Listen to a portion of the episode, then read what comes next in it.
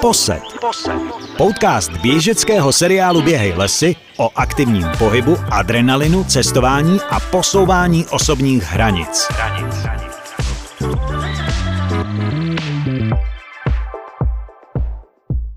Podcastu běžeckého seriálu Běhej lesy bylo spousta hostů, každý se věnuje něčemu jinému a posouvá svoje vlastní hranice, ale i hranice těm ostatním. A o tom posledním řečeném se budeme nejspíš bavit i s dnešním hostem. Jeden z nejznámějších propagátorů běhání u nás, který vydal 12 knih, prozatím teda, doufám, eh, odběhal tisíce kilometrů prozatím, i když je ultramaratoncem, tak si užívá i běhy na kratší vzdálenosti, i třeba v rámci závodu Běhej lesy. Miloš Škorpil a já ho vítám v posedu. Ahoj. Ahoj. Za celou tu dobu tvýho běhání řekl jsi někdy v nějaký chvíli, jako že už toho máš plný zuby a že toho necháš? Přišla někdy ta chvíle? Uh, upřímně, tahle ta chvíle nikdy nepřišla a, a možná i z toho důvodu, že uh, to nemám tak, jak si většina lidí myslí, že bez běhání nemůžu být. Mm-hmm. To znamená, že eh, já klidně budu měsíc bez běhání, ale e, musím se každý den hýbat. Jo, rozumím, rozumím. To znamená, že já jsem vlastně s běháním začal v době, kdy jsem začal tempovat, což Aha. má blízko vlastně k běhy lesy, že jo, vlastně Jasně. a k té přírodě, e, protože můj brácha byl zakladatel trampingu u nás e, v těch 60. letech a tak někdy, když přišel z vojny, on byl o deset let starší, už umřel, tak eh, mě začal brát sebou na vandry. Mm-hmm. A e, pak jsem začal jezdit s kamarádama sám, hlavně na Šumavu a e, do Posázaví, kde jsme to měli vlastně jako Posázaví k té Praze, bylo, kde jsem se narodil, bylo nejblíž. Mm-hmm. Šumava zase velká láska. Mm-hmm. A e, když jsem se potom oženil a už nebylo tolik času, hmm. jako vyrazit třeba na víkend nebo na týden e, někam takhle na vandr delší, tak jsem si to udělal tak, že jsem třeba jel vlakem 100 km od domova a běžel jsem domů a tím jsem vlastně e, naplnil svoje, svoje vlastně tužby, to znamená být venku v přírodě, ale zároveň jsem nějak nešidil rodinu. Mm-hmm. Kolik ti bylo, když jsi s tím letím, když jsi oženil a s tím letím si začal? Oženil jsem se 27, takže mm-hmm. zhruba tak. Mm-hmm. Ale já vím o tobě, jsem se dočet, že ty vlastně už De facto si s tím letím začal už v dětství, kdy si měl tendenci utíkat někam pryč, a třeba i ze školy ne, a, a různě se potulovat. Takže vlastně ten tramping to byla druhá fáze. Ono už to začalo někde v dětství, který ty jsi neměl teda jednoduchý mimochodem. Jasně, no tak jak říkáš, já už jsem začal utíkat ze školky. a to se stalo vlastně, eh, moje rodiče dělali ve Škodovce plzeňský, která mhm. v té době stavila vlastně po celém Československu různé větší stavby. A uh, když mi byly tři roky, tak zrovna byly vlastně Humenim, uh, což je vlastně východní Slovensko, skoro hranice dneska s Ukrajinou. A Vzali si mě tam sebou, no a začal jsem tam chodit do školky a já jsem těm lidem vůbec nerozuměl, že jo. Hmm. Mluvili úplně jiným jazykem a e, tak jsem se jednou sebral a z té školky jsem utek a když jsem se, a, a, a šel jsem vlastně, přibrodil jsem tam jednu říčku, která tam byla a šel jsem prostě do hor, do lesu. A vrátil jsem se až se soumrakem a to už mě celá vesnice nebo celý to umělý hledalo, že? protože někdo viděl, že jsem tam přebrodil tu řeku a, a mysleli si, že jsem se utopil. Že? Takže když jsem přišel zpátky, tak jsem nedostal od táty na zadek, mm-hmm. což bylo celkem pochopitelný. Nicméně jako by ta láska k přírodě, ano, už jsem ji tam měl tenkrát. A probíhala ještě nějaká recidiva, že si ještě několikrát třeba jako opustil, nebo ten výprask byl dostatečně jako silný k tomu, aby měl tak, z toho respekt? Uh, recidiva uh, tak nějak jako probíhala konstantně, že jo, ale jako už, už věděli, o co ne, Jasně. tak nebyli tak vystrašený. Je až neuvěřitelný, kolik tuzemských sportovních jako rekordů máš na kontě. Ty rád posouváš svoje osobní hranice. A teď myslím, že to není kalkul s tím, že pojďme vytvořit nový tuzemský rekord, ale spíš pojďme udělat, nebo ty sám sobě třeba si řekneš, chtěl bych udělat něco, co mě zase vnitřně posune někam jinam. Je to tak? Přesně tak, jo. jako já říkám, že jako uh, bychom měli, přes, my jsme měli posouvat i svoje hranice, mm. že my sami sobě jsme vlastně soupeřem mm. a jako ano, když jsme na závodech, tak když tam vidím někoho, že běží kousek přede mnou, tak se ho snažím dohnat a předhonit, ale spíš to mám právě to, na to posouvání vlastních hranic, takže uh, Vlastně letos eh, se běželo poprvé u nás v České republice, nebo běžela šestidení. Ano. Dělali kluci že, z Baraku maratonu eh, v dub, koncem dubna v Konstantinových lázních. Mm-hmm. A když jsem se o tom dozvěděl, tak jsem říkal, tak na 24 hodin už víc neuběhnu, mm-hmm. za 48 taky ne, ale šestidení jsem ještě nedal, mm-hmm. tak tam bude osobák jasný. Že? takže, to, eh, takže jsem to běžel, ale té době jsme byli vyhlášený s manželkou jako osobnosti Sokolova za rok 21 ano. a zrovna to slavnostní vyhlášení probíhalo v termínu toho, toho závodu nebo té akce.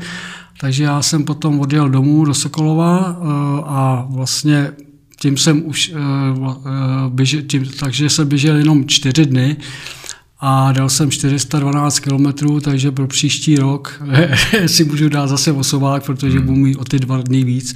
Ale je to úžasný. Eh, ty Konstantovy lázně, že vůbec ty západní Čechy jsou nádherný. Hmm. A lidi, když se o tom dozvěděli, ultramaratonci, kteří běhají právě těch 24 hodin a podobně, ano. 48, tak ten okruh je tam netypicky dlouhý na tyhle ty akce. Mm-hmm. Většinou se to běhá na nějakém kilometru 1500 metrech, tam je nějakých 2800, mm-hmm. ale mm, je to vlastně běží se tam, eh, obíhá se tam takový louky a tak. Mm. Je to trošku do kopečka z kopečka a, a jak se mění že jo, ten, ten den, že jo, to slunce a to, takže člověk má pořád, a ty obzory, tak člověk má pořád, jakoby e, vidí něco jiného, mhm. každý den vlastně díky tomu světlu se to tam mění tak eh, to bylo úžasný a je pravda, že eh, to byla první akce tohohle druhu, kdy jsem se vrátil, ano, byl jsem unavený, že jo, tak jako když běhá 6 dní nebo 4 dny, to je jedno, tak jako eh, to člověka unaví, ale jako extrémně mě nic nebolelo. Mm-hmm. Jo, neměl jsem nic namoženého, žádný puchejře, jak lidi mývají, mm-hmm. nebo, nebo odřený nohy, slezlý prsty a tak, vůbec Jasně. nic. Jasně. Takže asi jsem to pojal dobře. to je hodně zajímavý. Uh, jinak uh, ty většinou teďka si říkal, že si vlastně nestíhal běžet celých 6 dní, takže si nastoupil až na 4 dny, což mi připomíná, a o tom se budeme ještě bavit, i tvůj přeběh Šumavy, kde si vlastně taky nastupoval později a snažil se něco dohnat. Ale o tom bude ještě řeč, protože to je hodně zajímavý. Máš v hlavě teďka nějaký svůj projekt, který by byl pro tebe zase výzvou? Plánuješ něco jako spíš svýho? Mám uh, a je to vlastně, ten projekt vychází z toho, co dneska dělá hodně lidí, že obchází že po té jižní severní trase nebo skrz. Via Čeky, ano, jasně. Jo, eh, Českou republiku. Já jsem vlastně běžel jako závod, jeden z těch mých oběhů republiky mm-hmm. byl vlastně po obvodu, že takže tohle to mám. A původně jsem taky uvažoval, mám ty knížky doma, Eh, že si to ještě tak jako turisticky, turistickou, turistickým během oběhnu s kamarádem, ale pak jsem si říkal, že eh, já nerad dělám to, co dělá jako spousta lidí, že mm-hmm. spíš mám ty svoje výzvy.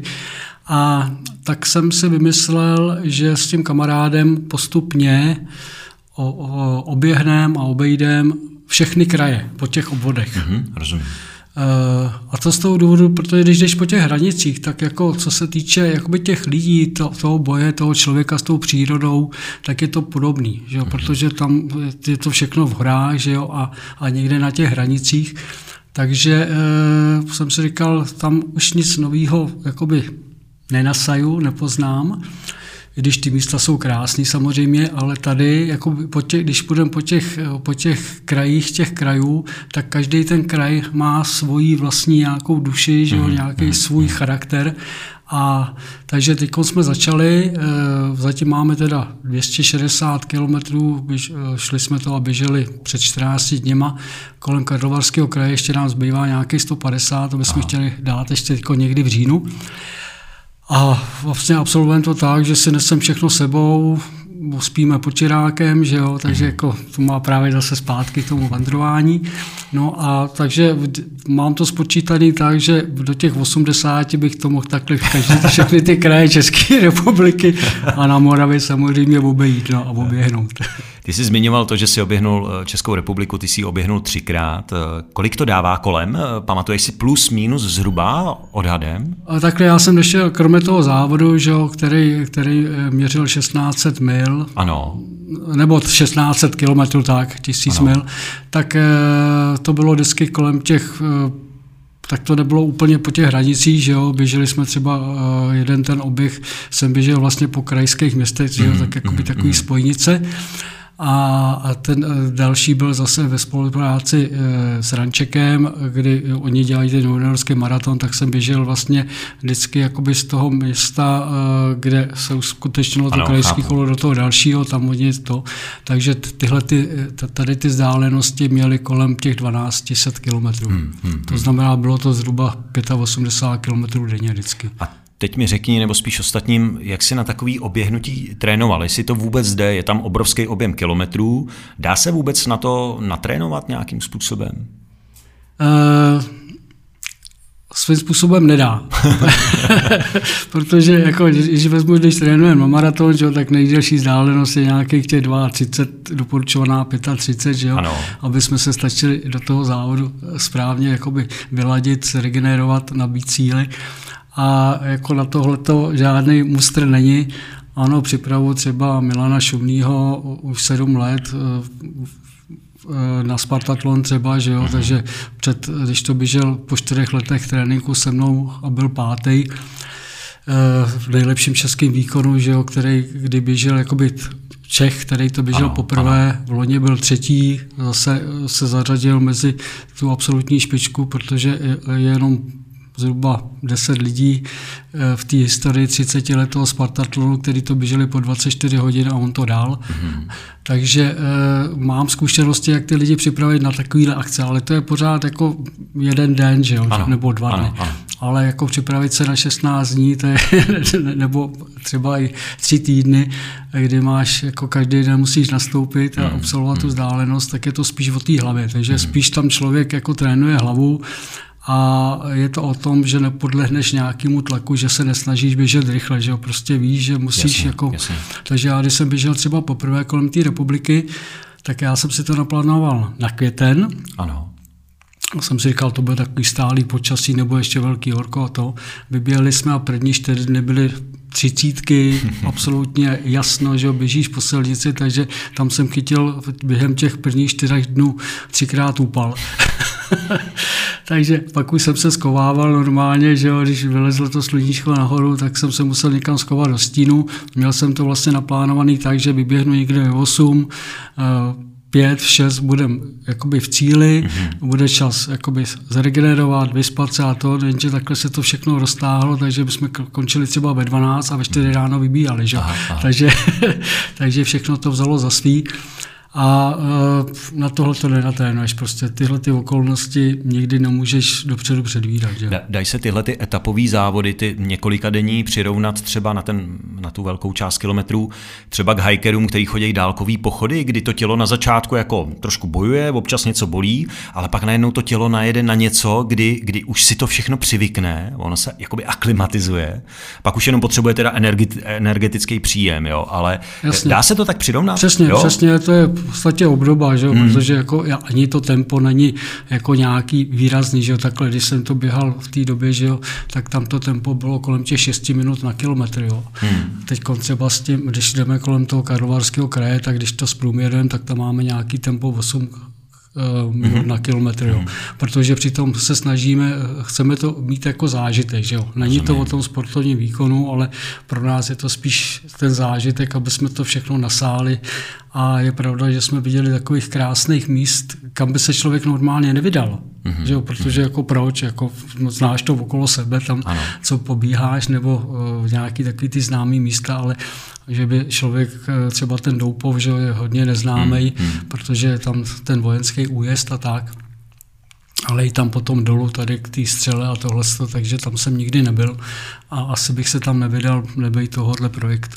A to ti musím dát zapravdu, v loni jsem probíhal zlatou stezku Českého ráje a dostal jsem se, i když to znám, ten Český ráj, vlastně mám to kousek eh, za humny, tak jsem se dostal do míst, kde jsem v životě nebyl a strašně mě to ohromilo. Jo. Takže to je přesně ono, že se kolikrát dostaneš díky tomuhle vlastně do míst, kam by se zběžně nedostal. Ty si dokončil, už to tady zmiňoval, legendární Spartatlon 246 kilometrů. Eh, skvělý dokument Ultra mapuje pocity životní osudy několika běžců během Spartatlonu. Je to maďarský dokument a odpovídá tak trochu i na otázku třeba spoustě lidem, proč se do toho ti běžci pouštějí. Jak to během závodu probíhalo u tebe a vlastně co ti pomáhá, když přijde nějaká ta krize? Uh, jsem rád, že jsi zmínil tenhle ten dokument, já jsem ho viděl, byl jsem pozvaný, když byla premiéra u nás mm. tenkrát a když to, byla tam se mnou manželka a když to viděla, říká, ty jsi ještě větší mago, než jsem si myslela. to je jenom tak na okraj. Ale uh, když já, já jsem vlastně Spartatlon běžel třikrát, uh, doběh jsem poprvé, pak ty další dva pokusy už nebyly úspěšný tak, ale já to měl trošku specifický v tom, že já, když jsem běžel poprvé, tak uh, já jsem na něj připravoval i Jindru Lakyho, což je kluk o pár let mladší než já, ale mm. co je důležitý, on je od narození vlastně postižený, má tu jednu ruku má vlastně v dlaně mu vyrůstají vlastně z lokte. Aha, aha. A to si člověk, ne, nebo běžně si my neuvědomujeme, jak je to vlastně, eh, jako, vypadá to jako malý handicap, že jo, mm. běhat může všechno, ale je tam velká disbalance, že jo, protože i to, no, jasně, jasně. ta ruka něco váží, třeba 2-3 kila, že jo, a e, takže on měl operovaný, už tenkrát měl asi čtyřikrát operovaný obě kolena a tak, že jo. Mm. A takže já jsem ho připravoval a Česká televize tenkrát o něm i točila dokument právě v rámci běžet číslo 101. Aha. A e, na těch prvních 80, když jsme to běželi my poprvé, tak na těch prvních 80 kilometrech, to znamená z těch Aten do Korintu, ano. E, nebyl možný vlastně nebyla možná asistence tvýho doprovodu. Mm-hmm. Dneska už je to jinak, dneska už po maratonu už jim tam můžou nějakým způsobem po těch 20 kilometrech zhruba něco podat a tak. Mm-hmm. No a uh, já jsem připravil ještě Frantu Brabce jako uh, společně a byli jsme dohodnutí, že vlastně na těch prvních 80 kilometrech s tím Frantou mu uděláme vlastně tu asistenci, že? Aby, aby to měl ten Jindrat co nejjednodušší. No, takže já jsem těch prvních 80 km vlastně jsme běželi pro něj. Mm-hmm. A e, ten, tam ten maraton je, e, nebo ta vzdálenost toho maratonu je hrozně náročná v tom, že ona se běží větší, větší část po dálnici. Ano. A oni se snaží ty pořadatelé, ty běžce co nejrychleji z té dálnice dostat, že takže ten maraton musí dát za 4,30 a pak těch čeká ještě těch 202 kilometrů, že jo? Eh, nebo 204 kilometrů. A v tom morku. Tak já jsem připravil takovou strategii, že eh, doběhnem tak nějak v tom limitu na tu metu toho maratonu, tam si v klidu napijem, dojíme, protáhneme a poběžíme dál. A protože jsem vlastně i vedl jakoby tu naší skupinku, že jo, a to je u těch vodič, u ty lidi, kteří běhají s vodičema, tak to jako zažívají, že když běžíš vlastně s vodičem, tak šetříš energii, nemusíš myslet na to hmm, tempo, jasně, že jo, jasně, a tak. Jasně. A no takže my jsme doběhli na tu metu, s tím Frantou se tam no, protahujeme, občerstvujeme a tak a najednou koukáme, Jindra nám utek. a e, v tu chvíli, že jo, jsme si měl říct, kašlem na něj, pomalu si ho doběhnem, že jo. No jenže jako, jak máš v hlavě, že jsi tam pro něj, jasně. Jo, tak prostě nás chytnul rapl a vybrazili jsme za ním. za ním. Doběhli jsme ho zhruba tak po pěti kilometrech, No jo, jenže tam už Inter začal chodit, že jo, protože byl ten odpočinek. No. Já jsem to nějak rozdýchal, v tom Korintu jsem si nechal dát masáž a tak, ale ten Franta už to nerozdechal, ten skončil někdy na 110. Mm, protože se mm. přehrál, že jo, bylo Jasně. mu špatně, zvracel tam a tak. No. A jinak ty pocity jsou úžasné, tak jako běží si tou krajinou a vlastně tam máš ty checkpointy, že jo, jako máš na závodech, máš ano. občerstvačky a ke každému musíš do, doběhnout určitým časem. Mm-hmm, Když se mm-hmm. spozdíš, tak oni už tě dál nepustí, protože ty checkpointy jako co jsou dál, už rušej, protože už jako tam by někdo neměl doběhnout. Že? Takže ty by si mohl doběhnout, ale už nemáš šas, šanci se občerstvat. No. Takže takhle to tam je a takže potom, když jsem se už nějak jako zpamatoval a doběh jsem na ten 150 km, kde se přebírá, přebíhá ten vrchol, pak už je to tam takový jakoby eh, z toho běžeckého hlediska jednodušší, že už se ty časy natahují mezi těma checkpointama a tak. Ale e, pořád běžíš většinou po té silnici, že jo, je tam normální provoz a, a, a to počasí, že jo, to horko ale ta příroda je úplně fantastická hmm. a když to ještě člověk jakoby uvědomí tu historii, že jo, celou to no, jasně, Spartatlonu, to znamená, že e, si uvědomí, on se dneska běhá vlastně jakoby 500 eh, kilometrů, že nebo do, do, běží do Sparty a potom zase zpátky a to je vlastně historicky svázaný vlastně s bitvou maratonu, že jo? Mm, mm. když Peršani napadli Atény a tenkrát ty Ateňani vyslali poslat do Sparty, což ano. byl vojenský stát, že jo, nej, nejsilnější. E, a s žádostí o pomoc. Hmm, hmm. Jenže zrovna se trefili do doby, kdy ty Spartani oslavovali toho svého boha. Hmm. boha e, a v tom týdnu, kdy probíhaly ty oslavy, tak oni nesměli bojovat, mm-hmm. aby ho neurazili, mm-hmm. protože museli myslet jenom na něj, oběti a všechno. Rozumím. No takže řekli tomu milýmu poslovi, ale máte smůlu, musíte si s těma prčanama poradit sami, my teďko nemůžeme. No, takže ten zase běžel zpátky, že jo? Vyřídil zprávu a říkám, a ten ani se naštvali, rozdali si to s těma pančanama sami, porazili je. A teď se neví, že jo, jestli ten Fejdipides, který potom běžel z těch Aten, eh, teda z toho maratonu do Aten, že jo, zvěstovat tu zprávu, že jo, zvítězili jsme, jestli to pořád nebyl stejný posel, Říkám, jako kdybych tady absolvoval 500 kilometrů, ještě se zúčastnil boje, protože oni nebyli vyřazeni jako vojáci no, z toho, jasně, že jasně. museli. A teď ještě běžel zpátky do těch Aten, tak to by praštilo s každým, že No hlavně, když srovnáme tu dobu, dneska, dneska máš k dispozici všechno možný a v té době jako nebylo nic, ať už to byly různé suplementy, ať už to byly boty, oblečení, cokoliv. Jako to je nesrovnatelný vlastně ta doba. Je v podstatě to... běžel minimalistický botáž, no, protože no, měl ty sandály takový ty. No, a, a... no jasně, to je, to je něco neuvěřitelného.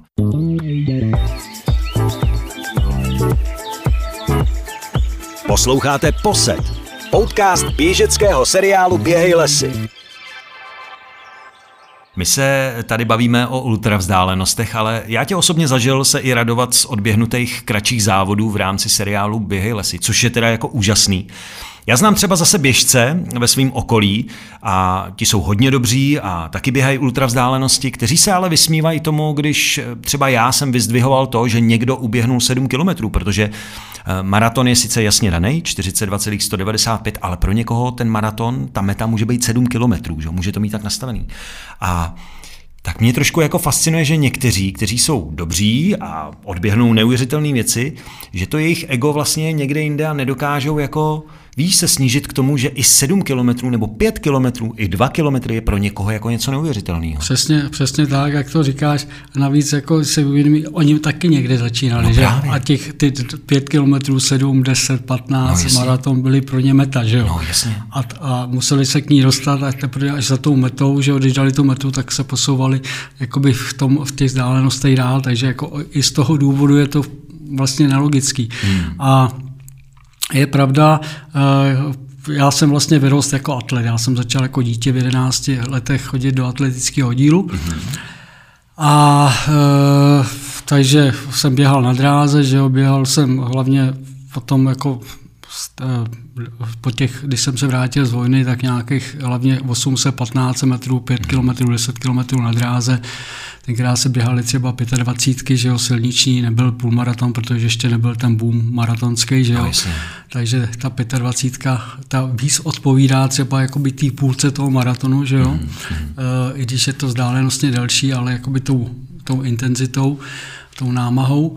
A takže já říkám jako, eh, a vím, že možná taky ještě si pamatuju ze školy nebo z nějakých závodů, když člověk běží 800 metrů, tak posledních 200 metrů já říkám couváš, protože to jsi tam zakyselený. No jasně. Jo.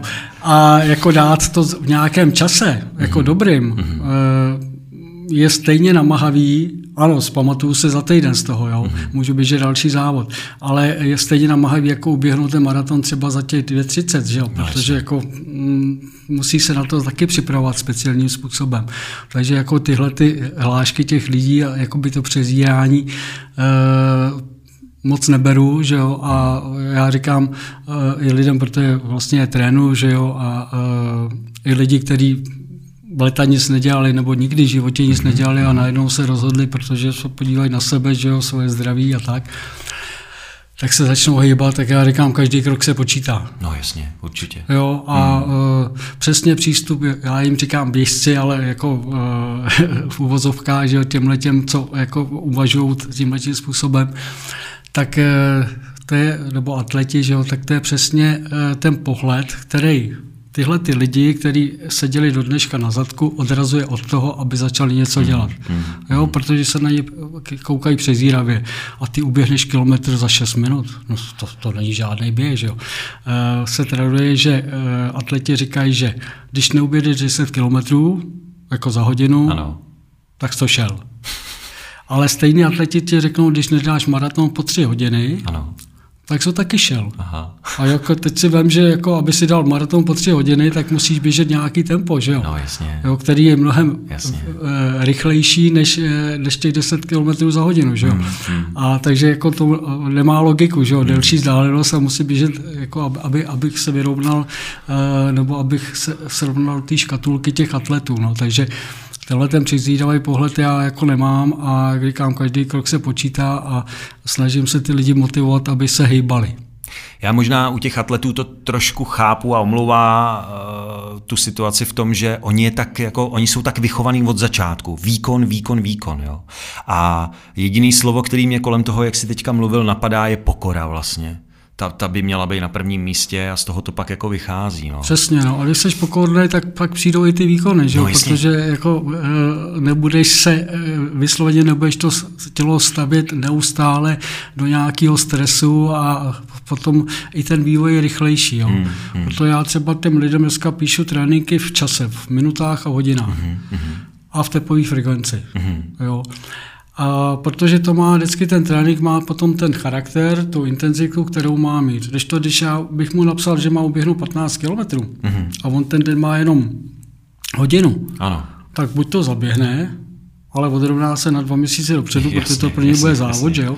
A nebo to nezaběhne. Hmm. Každopádně jakoby to nesplní ten svůj účel, aby jsme posouvali nějakým způsobem ty hranice a aby jsme si to hmm, užívali. Hmm, že? Jo, jo, to chápu, naprosto.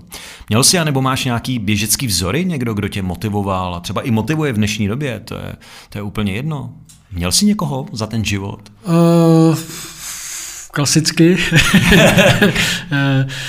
Eh, klasicky jsem měl, za vzor jsem měl Emila Zátopka, hmm, ale jo. ani ne tak jako, jako běžce jako takovýho, ale spíš jako člověka. Aha. A to i díky tomu, že jak jsem běhal od malička, tak dneska, když jsou Běchovice Praha, že jo, ano, závod ano, klasický, ano. tak eh, někdy v roce 72 nebo tak nějak eh, se začaly běhat mladý Běchovice, což je závod vlastně žáků a mhm. dorostenců, mm-hmm. juniorů, který se běhá týden vlastně před tím velkým závodem, těma velkýma Běchovicema. A uh, já jsem ten jeden rok uh, vyhrál tu svoji kategorii a ty vítězové byli pozvaní vlastně za týden do těch Bychovic na setkání s Emilem Zátopkem. A teď ten Emil tam přišel a tak jako vidíme z různých takových těch, eh, v těch filmech nebo tak, že v těch záznamech ještě z té doby, kdy, kdy běhal, jak přišel mezi ti děti a mezi, mezi ty zaměstnance a tak. A on se takhle choval i i, i potom i v tom starším věku byl takový bezprostřední. Choval hmm. se k nám v podstatě, jako by jsme byli e, jemu rovni. Jako, jo. Vůbec tam nebyl cítit žádný rozdíl. A já už jsem si tenkrát napsal do toho svého tréninkového denníku, že chci být jako Emil Zátopek. Mm-hmm. Ne v tom, že já jsem říkal, asi olympijské vítěz nikdy nebudu, to jsem zase takový velký ambice neměl. Ale eh, že chci lidi motivovat k tomu, aby se hýbali, aby milovali běh. Mm-hmm. A to mi zůstalo do dneška. No, Takže jako v tomhle směru mám svoji velkou, svůj velký vzor. Mm-hmm. A třeba ze zahraničí sledoval si někoho, nebo uh bavil tě někdo přístupem nebo tím, jak se to vyvíjelo? Protože ten běh, přesně ty si zmiňoval dobu, kdy vlastně maraton ještě nebyl efektivní, nebo respektive ne, neměl takovou slávu, neběhal se tolik, běhali to amatéři, kteří za to nebyli odměňovaní. Vím, že vlastně to proslavili američani, eh, Frank Shorter a tak dále, Alberto Salazar, který vlastně trénovali Mou Faraha, dneska sice kontroverzní osoba Alberto Salazar, ale svý doby Steve Prefontaine, to byla přece doba, to byly, to byly vlastně svým způsobem uh, rokový hvězdy, že jo? Když přesně, běhu, přesně, jo. přesně. No. Uh, taky je krásná knížka Králové silnic. Že? Ano, tam je Frank Shorter a, a jo, jemu všichni, no. jo, jo. A vyšla vlastně i o, um, si zmiňoval Prefontaina, že jo, tak film krásný, že jo, krásná jo, jo, knížka, jo, jo, tak jo. úžasný příběh, i to, jak skončil nakonec, že jo, smutně. Hmm, bohužel. A uh, až mi leze nás po zádech, když o tom mluvíme. Uh, já jsem měl, uh, samozřejmě tyhle ty kluci jako uh, přišli, že jo, tak jako jsem je sledoval, tak určitě hrozně se mi líbili. Ale co se týče těch vzorů ještě jakoby těchto těch, tak mně se hrozně líbil Laseviren. Mm-hmm, jo, to, to jako běhal nádherně a, a potom to, toho člověka skoro nikdo nezná. Uh, Mora, to byl uh, kolumbijský běžec mm-hmm. a pořádal se běh, uh, závod rudého práva, že se běhal ano. Na výsta, kolem výstaviště ve Stromovce a jsem se tam vždycky na to chodil podívat, byla to desítka a to byl indián, čistokrevný, krásný, že jo, barva nádherná a tak, opravdu rudok takový. A on měl úža- a ten Lasevirén i ten Mora, Moira měli úžasný styl. Mm-hmm. To bylo úplně něco jiného e, ne, než ty ostatní. A i to je možná ten jeden z těch důvodů, proč ty lidi vlastně učím běhat stylově správně, aby, aby se nenadřeli, že jo? protože, jak já říkám, většina lidí v současné době, co běhají, tak eh, říkám, chvále Bohu za každý krok, který udělají, ale oni eh, fakticky neběhají, ale provozují něco, čemu já říkám chůze se skočnou fází. Mm-hmm. A to vidíš, že jo, když, když si uděláš ten záznam toho člověka, vždycky na filmu ze strany, protože tam vidíš krásně tu oscilaci, ano, že jo, ano. jak oni vyletí nahoru, spadnou, vyletí nahoru. A to je prostě opravdu jako systém skoků, že jo, jednotlivých. Mm-hmm. A je to energeticky, je to o 20% náročnější, než když běžíš technicky správně.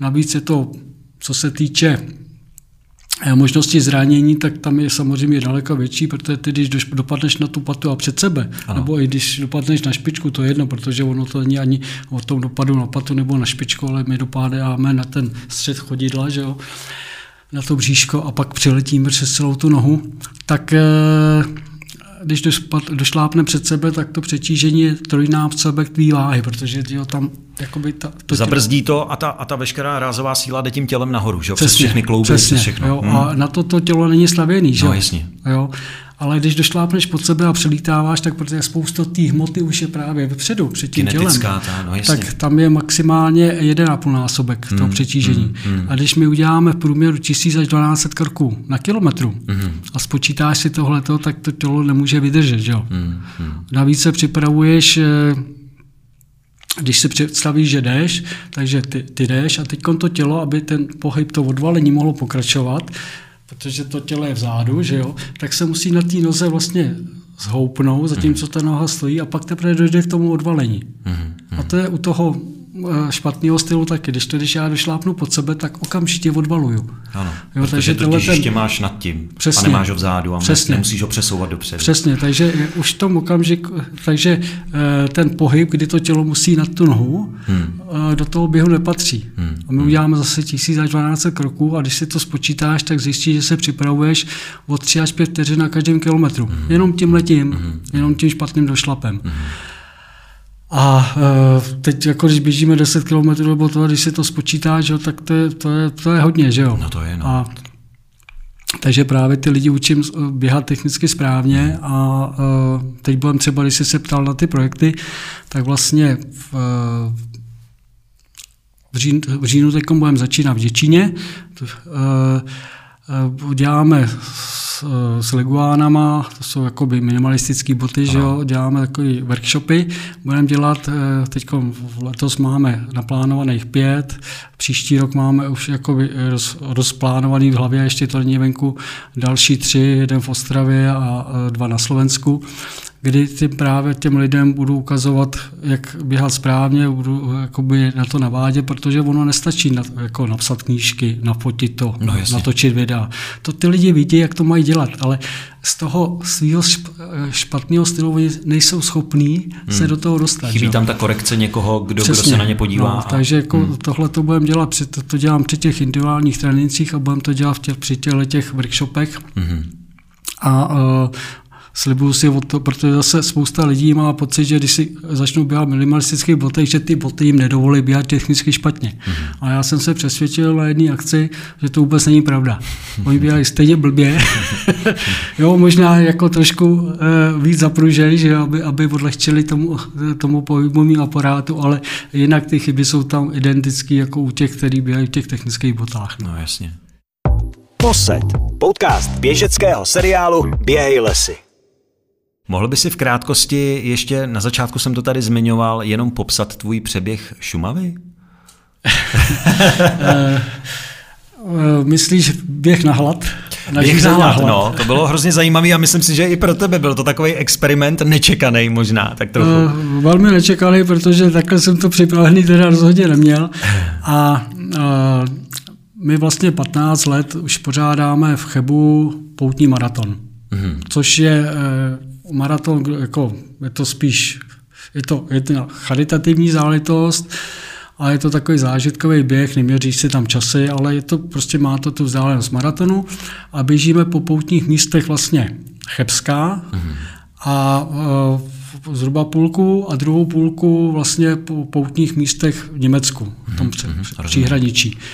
A e, já, když jsem, když jsem si tohleto vymyslel, eh, respektive mi to začalo tím, že jsme udělali závod z Chebu do Valcasnu, což je vlastně vlastně vzdálenost po maratonu. Mezi těma městama, ještě když jsme do toho zapojili Mária a Loreto, což je krásný místo, doporučuji, když budeš někdy, nebo budou posluchači v tomhle kraji, tak si tam zajet úplně, tam, tam, tam nabijou energii a, mm. a, a získají prostě zase jiný pohled na svět. Tak, eh, tak mě napadlo eh, udělat jako ten maraton a pak eh, Pátera Hrušku, který dneska už je teď v Plzni, asi 14 dní, tak říkal, mohli bychom udělat jako poutní ultramaraton. Mm-hmm. A první dva ročníky se běžely z jednoho městečka, jednoho kláštera od Eisenachu v Německu, přebíhal se Dudínský les a ta je Via Porta se to jmenuje. To je cesta právě, která spojuje tenhle ten klášter s klášterem, vlastně, který je v tom Valcasnu. A zhruba to měří 320 km ta vzdálenost, takže jsme běželi 80 km denně. No a e, Potom, že první dva ročníky byly na této cestě a potom se to různě, pak jsme vyžili třeba kruž eh, z Komáří výšky do Chebu, anebo od doma šli zase přes Český les do Chebu a tak. No a ten jeden z těch ročníků jako se běžel právě z eh, vyššího brodu do Nýrska, protože tam už by se to nestihlo jako tou vzdáleností. A protože už jsem byl v časově eh, více zaneprázdněný a nemohl jsem si dovolit celý týden eh, jako s nima běžet, tak jsem říkal, tak já si za váma doběhnu. Oni vyrazili v pondělí ráno, já jsem přijel do toho vyššího brodu Eh, vlastně ve středu večer, ve čtvrtek ráno jsem vybíhal s tím, že v podstatě do toho pátku doženu v tom Dýrsku, že poběžím nonstop. No jenže to bylo před prázdninama, že jo, v červnu, já jsem si neuvědomil, že v té době ještě jako nejsou všechny ty penziony a všechny tyhle ty, eh, ty místa, kde je normálně možnost sehnat občerstvení a tak otevřený, že to bude až o prázdninách. A tak jsem vyběhl, že jo. No a, posléze jsem zjistil, že vlastně si nemám kde co koupit, že jo. jako aby, aby, aby, doplň, aby to netáhl všechno sebou, že jo, no, na tom hrbu. A, uh, no a uh, teď, když jsem byl pod plechem, tak jsem si říkal, poběžím na plechem nebo to zkrátím takhle jakoby po té cyklostezce jakoby rovnou do toho stožce a tak.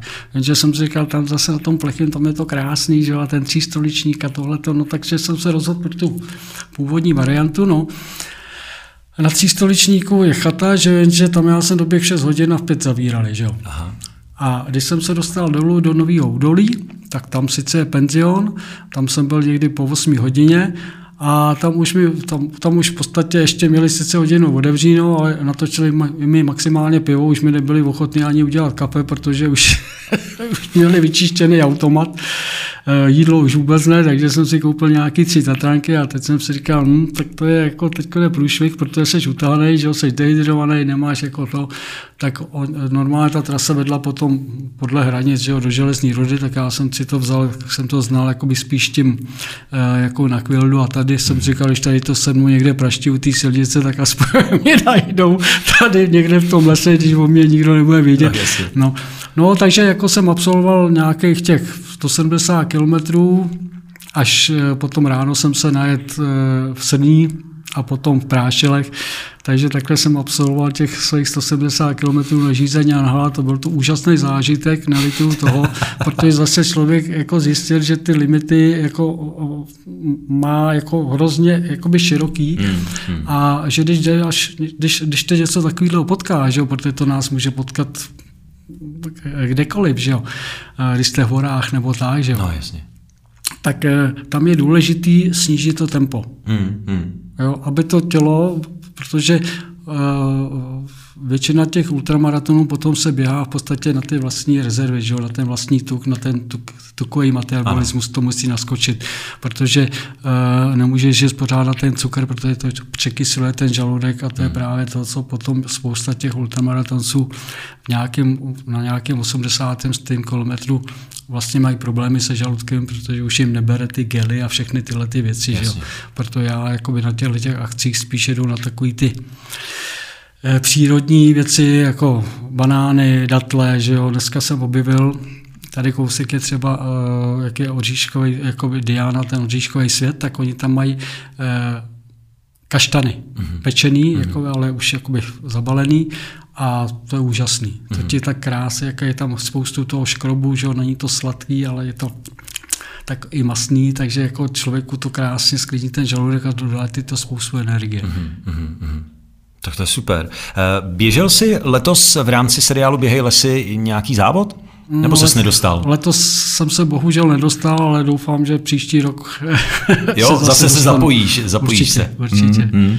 Běh není jenom o běhu, eh, zároveň k tomu je taky dobrý něco dělat. Čím ten běh doplňuješ ty? Tak já od začátku vlastně, co jsem začal běhat, tak jsem tenkrát jsem měl doma čínky jsem si koupil a, hmm.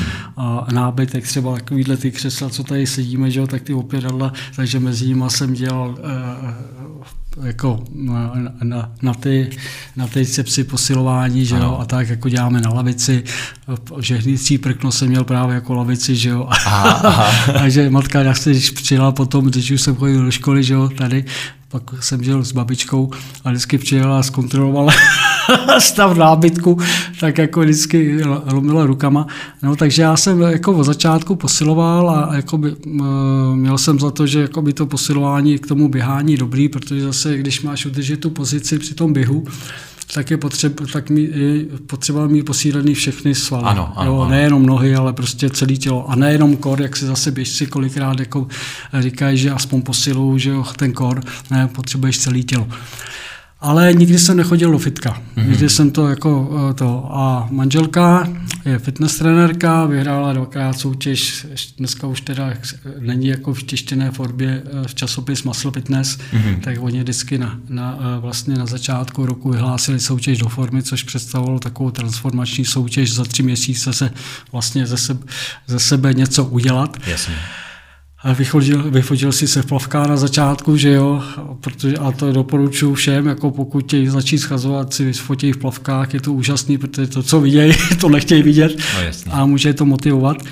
No a když to vyhrála po druhý, tak jako si řekla, že jako si udělá kurz, že jo, takže je fitness trenérkou a začala, začala teda, uh, tak já jak učím lidi běhat, tak ona učí posilovat, výživu a tak. Takže a v rámci covidu jsme si vlastně doma vyhodili auta z garáže a udělali jsme si fitko garážový.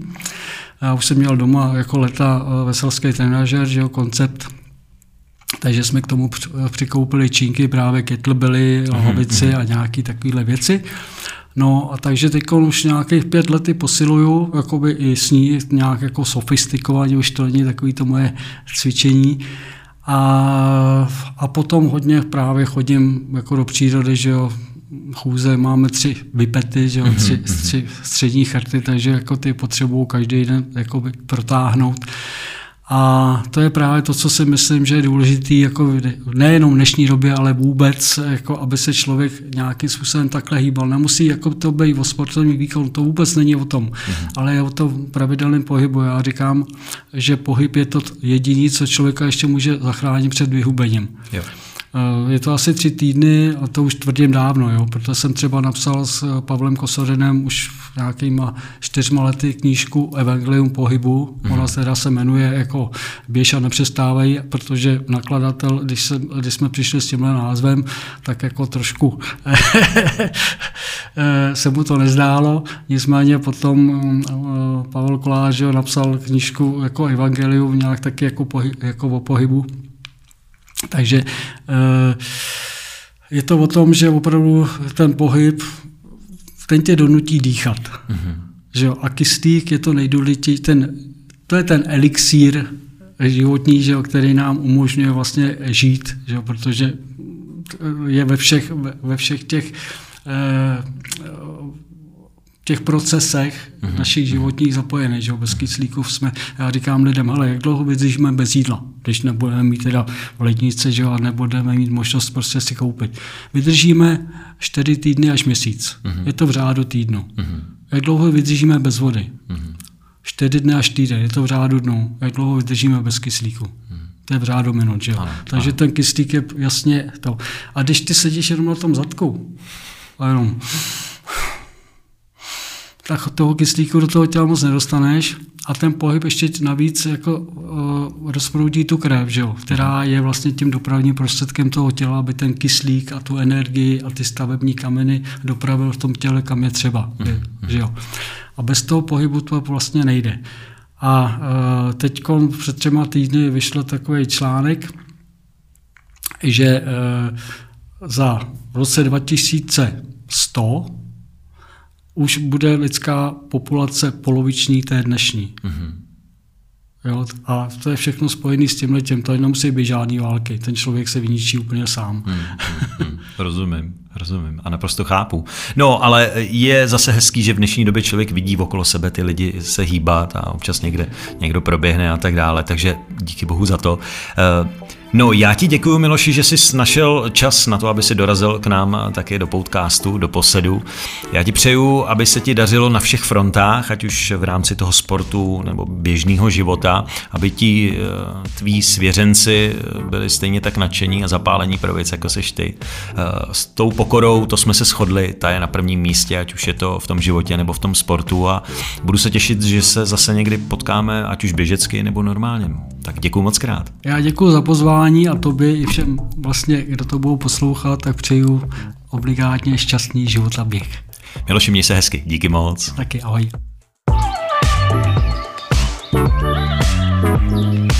Co se běhy lesy týká, v Brlohu to žije i po sezóně.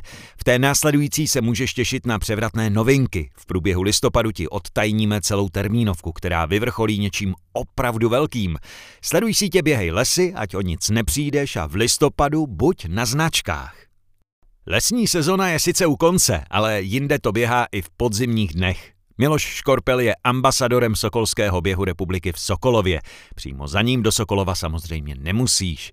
Výběhu na oslavu výročí republiky, který se koná 28. října, se můžeš zúčastnit na více než 60 místech v naší domovině i ve světě. Mrkni na web běhrepubliky.cz a oslav během vznik naší republiky.